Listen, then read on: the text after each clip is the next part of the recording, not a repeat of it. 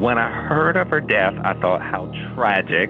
It was I have to say, I didn't initially think anything except how awful, how tragic, and being old fashioned, growing up in, in the Bible Belt, my initial thought was, why is a nice late young lady on a boat with three old men? I mean, literally, I, my mind went there, like, oh, like you know, that's not a safe thing for anybody. What's going on? I don't believe it was a spur of the moment death. I believe Wagner had this idea in his head. I, I think because the night before, on Friday night when they were in Avalon, and Wagner wanted to take the boat across the island to two harbors where it is less populated and fewer boats, I think he had something in mind for Friday nights, carried it through on Saturday night.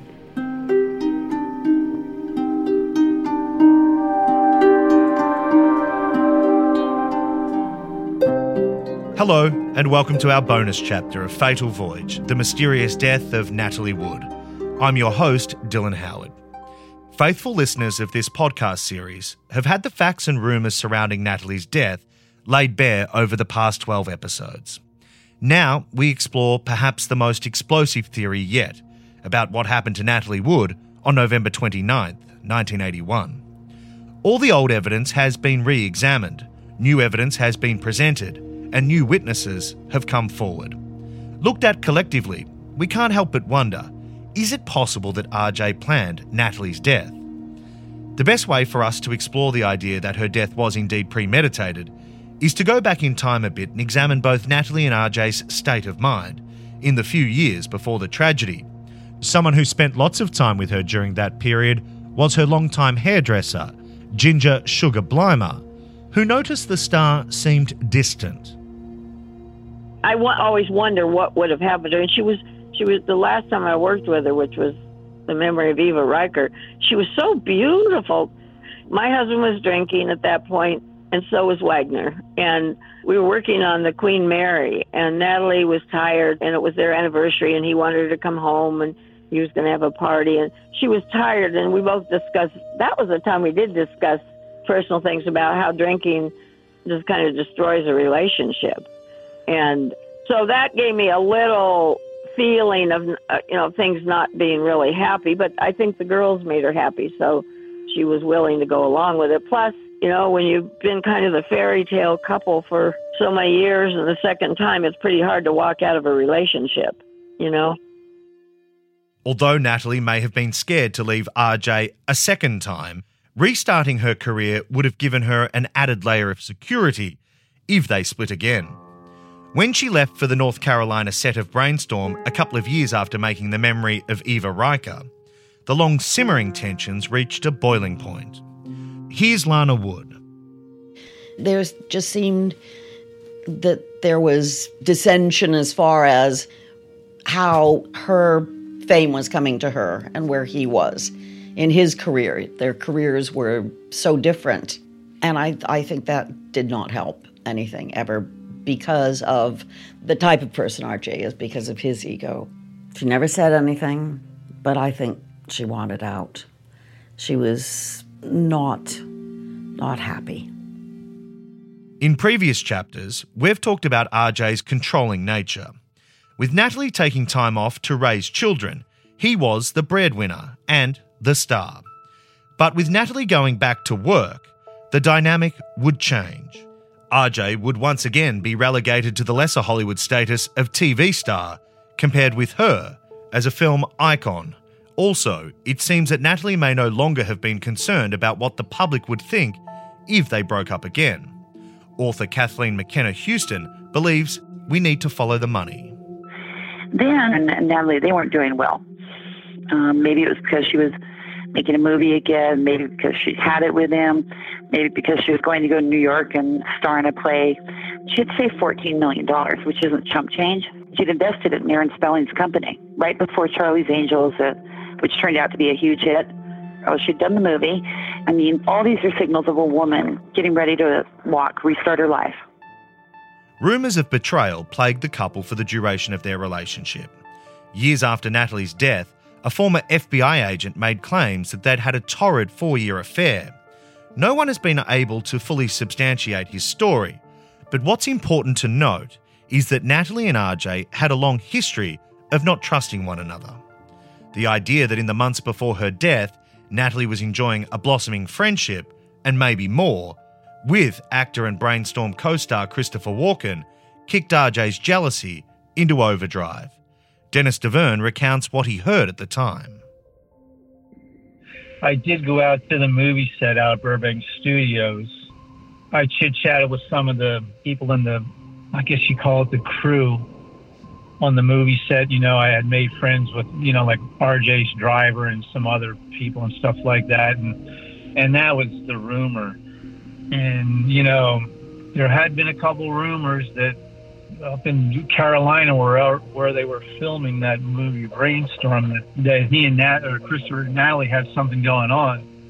One time I even heard that RJ had gone up there to check and see if he was was any truth about that. But um, that was the beginning of seeing Robert Wagner drastic, drastic change, moods, everything about him, even his looks start to look different. Here's Marti Rulli.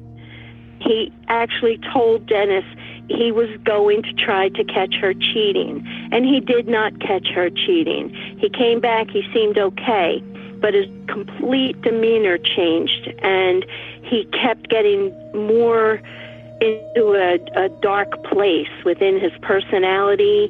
He was not happy that while Natalie was away, he was not happy when she returned. So, by the time RJ, Natalie, and Walken boarded the Splendor that weekend, this triangular relationship was a tinderbox. If more people were privy to what was going on behind the scenes, surely this trio would have raised a lot of eyebrows. Marti Rulli has a theory. What attracts me the most to that scenario of premeditation being involved is the fact that the night before, on Friday night of the cruise, Wagner wanted to take the boat to the quiet part of the island for no good reason. It was raining that night. That's the night there was choppy water. That's the night it was cold. Natalie was so afraid that she left the boat with Dennis and they stayed on the island. There's no reason why he would have wanted to move that boat unless there was something sinister going on in his mind. That's what I feel. By all accounts, there would have been no reason for anyone to travel to the more secluded area of Catalina from the livelier Avalon Harbour, especially late at night, unless. There's a possibility that could have been premeditated from the time Robert Wagner wanted to move the boat the night before. And that's when Natalie and I stayed in a hotel because we did not want to go on the boat and move to the other part of the island. You wouldn't want to really move a boat at nighttime, Catalina Island. The visibility is very poor because it's mostly rocks. It's not a very safe thing to do. It was raining, it was windy. It was just not really the thing to do. You know, what Robert Wagner had on his mind to do that could have may have very well had a bearing on being premeditated. I think that that was the weekend Natalie had to die. I have an idea. Let's go to Isthmus because it'd be very hard to drop somebody over the side of a boat in Catalina Island, even on a weekend. They had another dock at Isthmus in that harbor, but he didn't go there. He anchored out in crappy weather and pouring rain. Why? I mean, none of it makes sense. Thanksgiving weekend, horrible weather, leaving the kids after a terrible fight and out to Isthmus, but it was going down that weekend. As we revealed in Chapter 10, that monstrous argument that resulted in RJ smashing the wine bottle was fueled by the intense jealousy he felt toward Walken. No one could have predicted his outrageous behaviour, but for Natalie, the mood swings and bizarre outbursts in front of her guest must have been absolutely mortifying. Natalie couldn't stand the way RJ treated her guest. She always was so gracious to RJ's guests when they were on board. And here, you know, she was making a film with a bunch of Oscar winners. And this was her time to start working again. And she was so upset with RJ for just not accepting that. It was it was her life. It's what she did. She'd seen it before. And um, it was there's a story that's written in Gavin Lambert's Natalie biography about um, when she made From Here to Eternity with uh, William Devane. And she and RJ were in a hotel room with other people on the eighth floor. And they were celebrating. I think they had a screening of the show and they went back to the hotel. RJ was so jealous of William Devane that he got into one of those jealous, drunken rages again, and he was threatening to throw himself out of the hotel window. Natalie let the other people in the room handle him, and she went to bed. She had other people there. But this night aboard the Splendor, what happened was all she had was Dennis. It's very likely Natalie Wood said something during the argument that this is it. RJ, I will leave you now. Now you've taken it over the limit. Smashing that wine bottle was the limit. We will see attorneys when we return home. I have no doubt Natalie was that humiliated and that upset that she may have said that to him. And RJ would, in, in his narcissistic manner, in, in his sociopath way, he could not accept that that another divorce from Natalie Wood it would have destroyed everything beautiful in their lives which RJ also liked too. He loved the attention of them being the it Hollywood couple. And here he had taken it to a point of no return with Natalie and he may with all the drinking that night he may have been thinking that she probably means this which also could have factored into everything that happened after that. Did RJ snap? Could he have planned to kill her all along? The distinction is important if Wagner were to be charged with a crime, because by definition, murder is the premeditated killing of one human by another, whereas manslaughter is an unintentional killing. Detective Ralph Hernandez explains.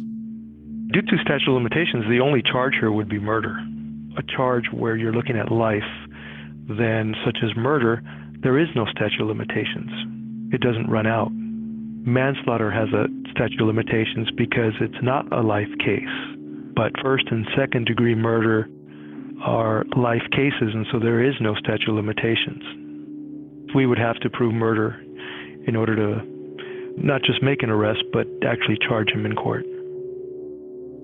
So, the mindset of Robert Wagner the night Natalie died is obviously important. Which brings us back to the red jacket she was wearing when her body was found in the water.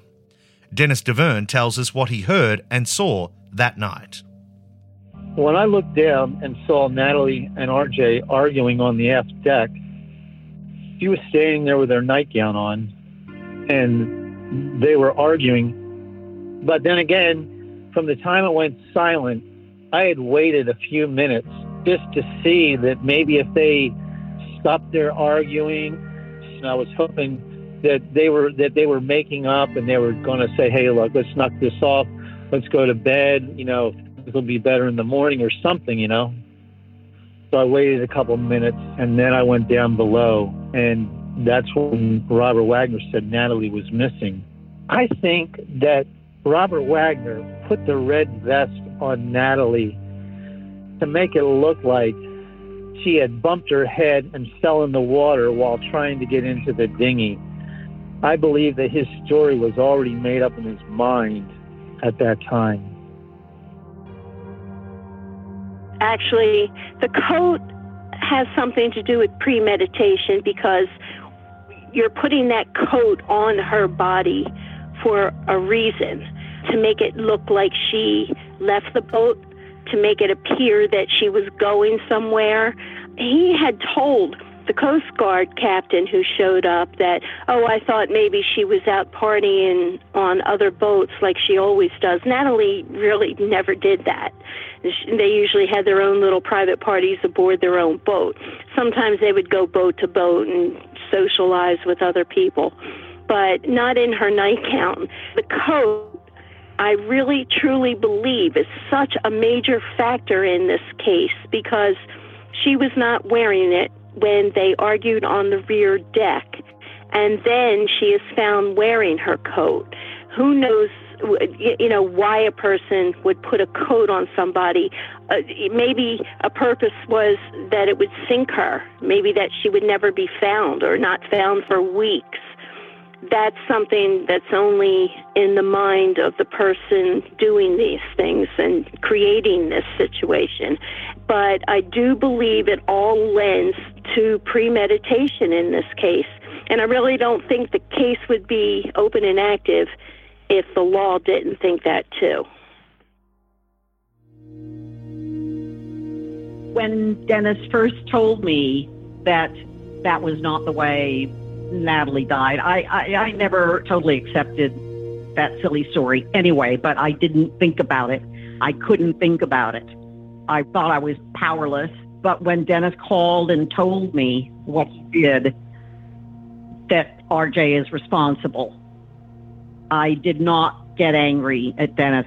I I felt the pain in his voice and what he was going through in having to hold that inside all these years and how it was tormenting him. He was in tears. He had to finally come out and say, I never felt any anger towards him. I certainly still do not think it was ever premeditated, but he ended her life. He ended her life. And I don't care, you know, what anybody wants to call it. He was responsible for ending her life. By putting all those words together and saying it out loud, there's no way I can hide from the truth. And it's still a painful thing. We'd love to solve this case. We'd love to come to the truth, whatever that truth might be. We would love to at least bring closure to the people that deserve to know the truth.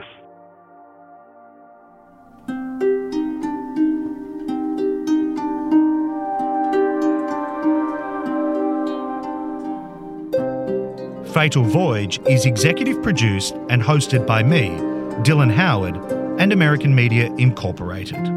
Executive producers also include Kelly Garner and Carolina Saavedra from Treefort. Engineering, mixing, scoring, and original music by Tom Monahan. Additional editing by Josh Workman. Make sure to subscribe to Fatal Voyage on Apple Podcasts or wherever you get your podcasts.